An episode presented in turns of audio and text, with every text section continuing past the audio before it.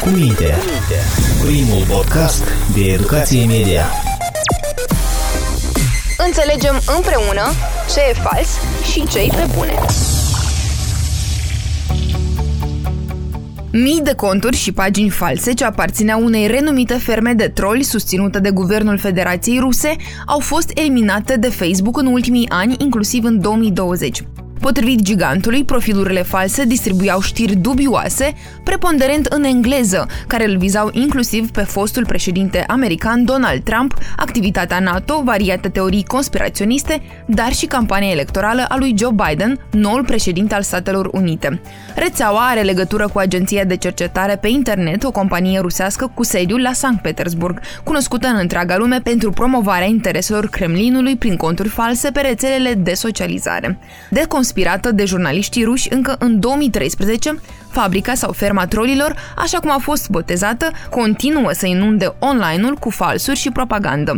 În februarie 2019, cu 10 zile până la alegerile parlamentare din Republica Moldova, tot Facebook anunța că a închis aproape 200 de pagini și conturi originare din Moldova și gestionate de troli. Cine sunt trolii, cât de persistent mai e acest fenomen și cum luptăm cu el? Discutăm astăzi la podcast cu minte eu, Ana Sârbu și invitații mei, Victor Spânu, creatorul extensiei Troles și sociologul Nicolae Țibrigan, cercetător în cadrul laboratorului de analiză a războiului informațional și comunicare strategică de la București, dar este alături de noi virtual.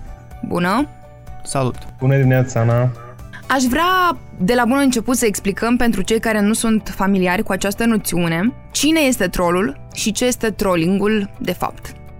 Inițial, noțiunea de troll e foarte departe de explicația care o folosim noi astăzi aici în această emisiune. Trollul este un uh, personaj din mitologia greacă. Pe um, culmile internetului a ajuns sub uh, ideea că este o persoană care îi place să zădere, să uh, creeze un pic de conflict în, în chaturi, în forumuri și el primește plăcere de la, de la acest uh, lucru. Uh, însă noi astăzi discutăm despre troli ca fiind postaci, uh, un grup de persoane care lucrează în comun pentru a distorsiona uh, câmpul informațional, pentru a manipula și a promova anumite interese obscure cele mai deseori. Trolling este acțiunea de coordonată de a munci împreună pentru a distorsiona careva informații referitoare la un personaj politic sau personaj public. Aș vrea să mai adaug că un troll poate ținti atât persoane publice cât și politicieni, dar ne poate ținti și pe noi.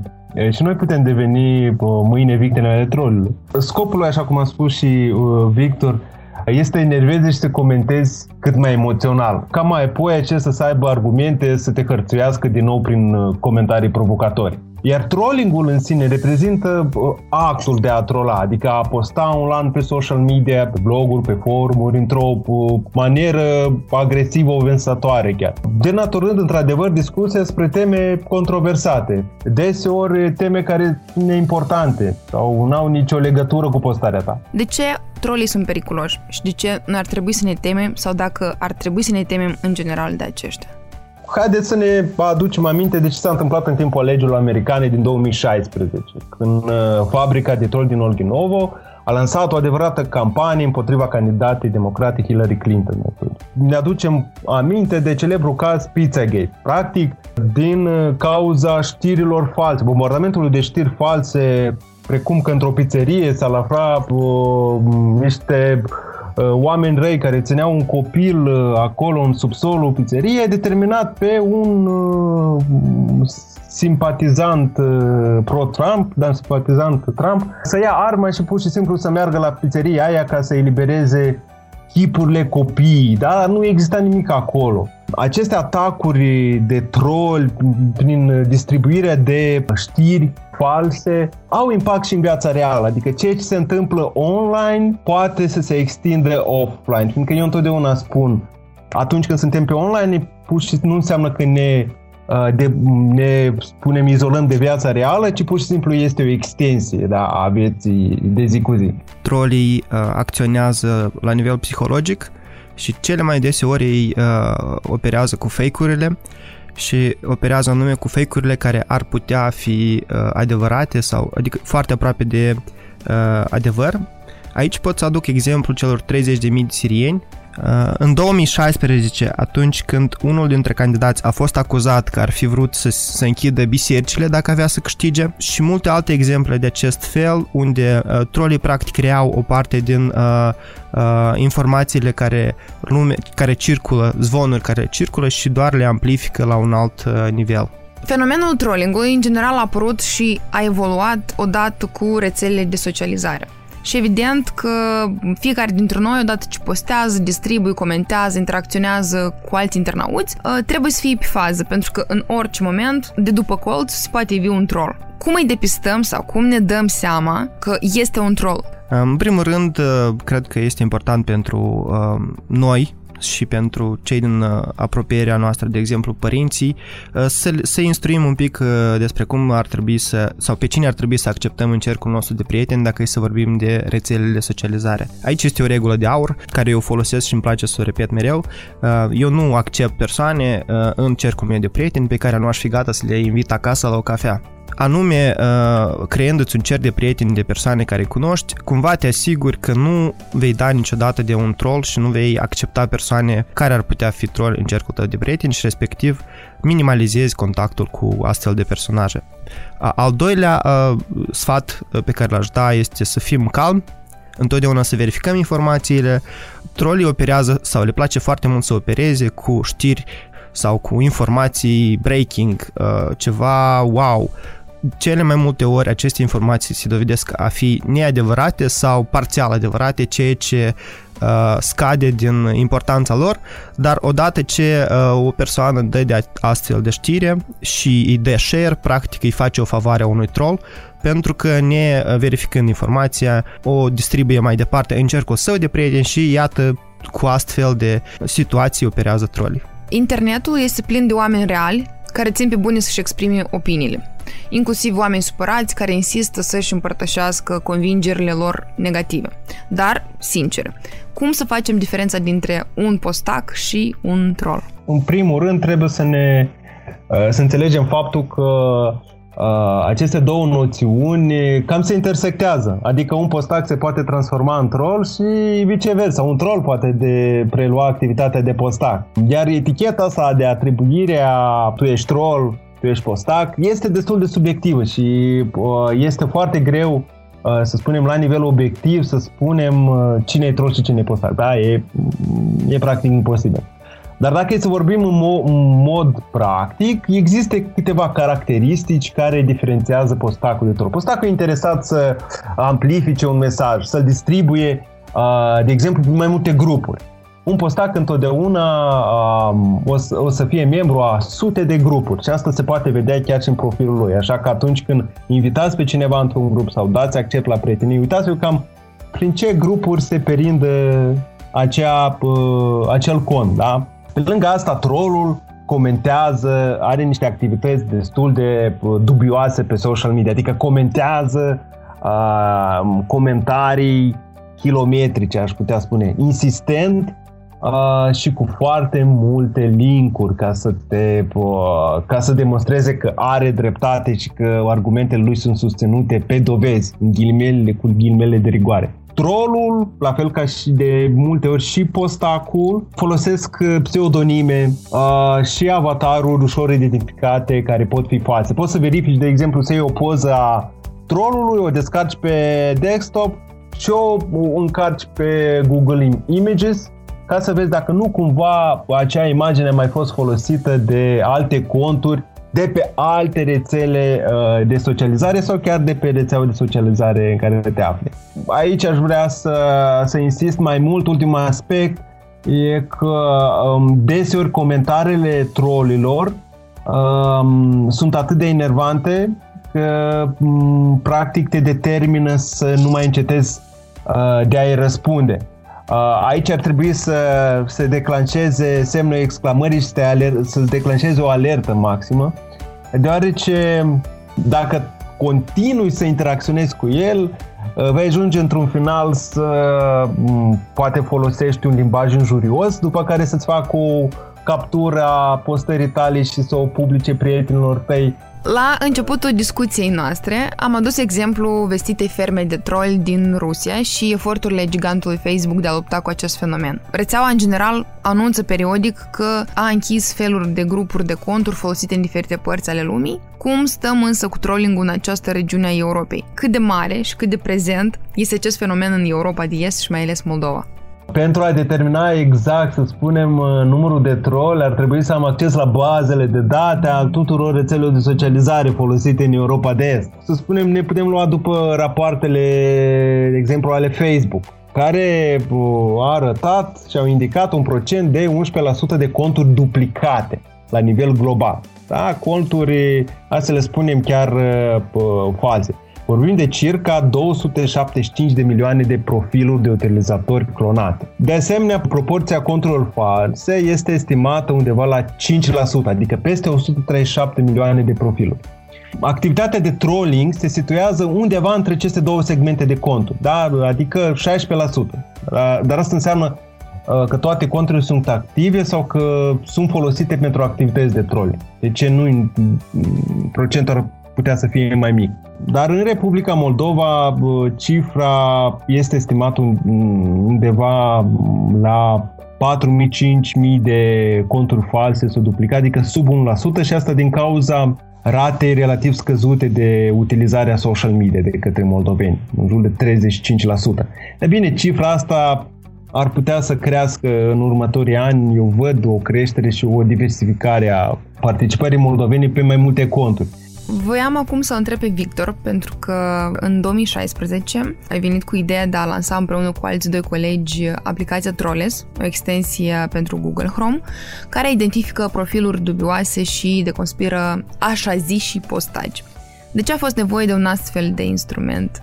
În 2016, acest fenomen cu trolling-ul și activitatea inautentică coordonată în scopuri politice abia, abia începea pentru că în 2016 practic a fost cea mai masivă implicare a trollilor și postacilor din totdeauna uh, în campania prezidențială. Atunci am simțit că este vorba despre o, uh, este o grupare care se ocupă, care stă în spate acestor profile și am venit cu ideea să, să, să facem ceva în legătură cu asta. Am venit cu ideea să activizăm comunitatea pentru că în comunitatea din Moldova Uh, de pe Facebook, erau mulți oameni care simțeau că ceva se întâmplă, o schimbare, o mișcare tectonică, dar nu prea puteai vizualiza cum asta are loc și unde anume asta are loc. De asta noi am venit cu ideea să, să, să cerem ajutorul comunității, să identificăm aceste profile care se comportă extrem de dubios și să le afișăm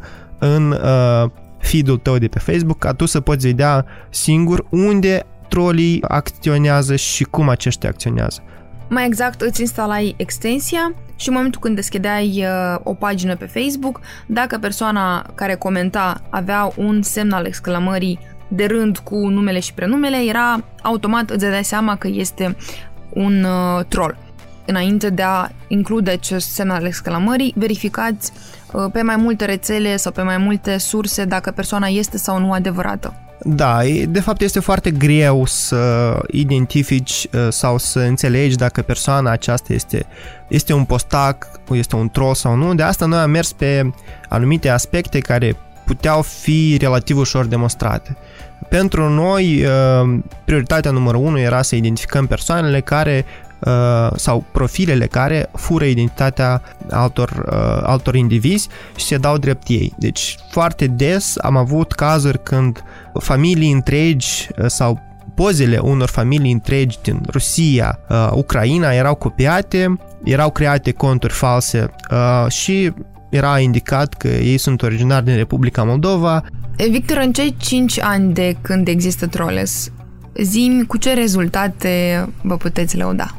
Probabil cel mai mare rezultat sau cel mai însemnat rezultat a fost în 2019 când înainte de alegerile parlamentare, cu două săptămâni înainte de alegerile parlamentare, Facebook a ieșit cu un comunicat în care ei declarau că într-adevăr existau așa profile care se ocupau cu activitate coordonată inautentică existau și pagini și mai mult decât atât, ei lucrau împreună. Facebook a indicat și în comunicatul lor un, o frază scurtă în care ei spuneau că ar putea avea legătură aceste profile cu guvernul de atunci, ceea ce mi se pare absolut genial și în aceeași măsură oribil. Atunci Facebook a închis aproape 200 de conturi și pagini care erau adresate publicului moldovean și gestionate de troli. Atunci administratorii distribuiau uh, și creau știri pe cele mai sensibile subiecte pe atunci, politice și locale, discutau despre educație, despre limba rusă, engleză și uh, sau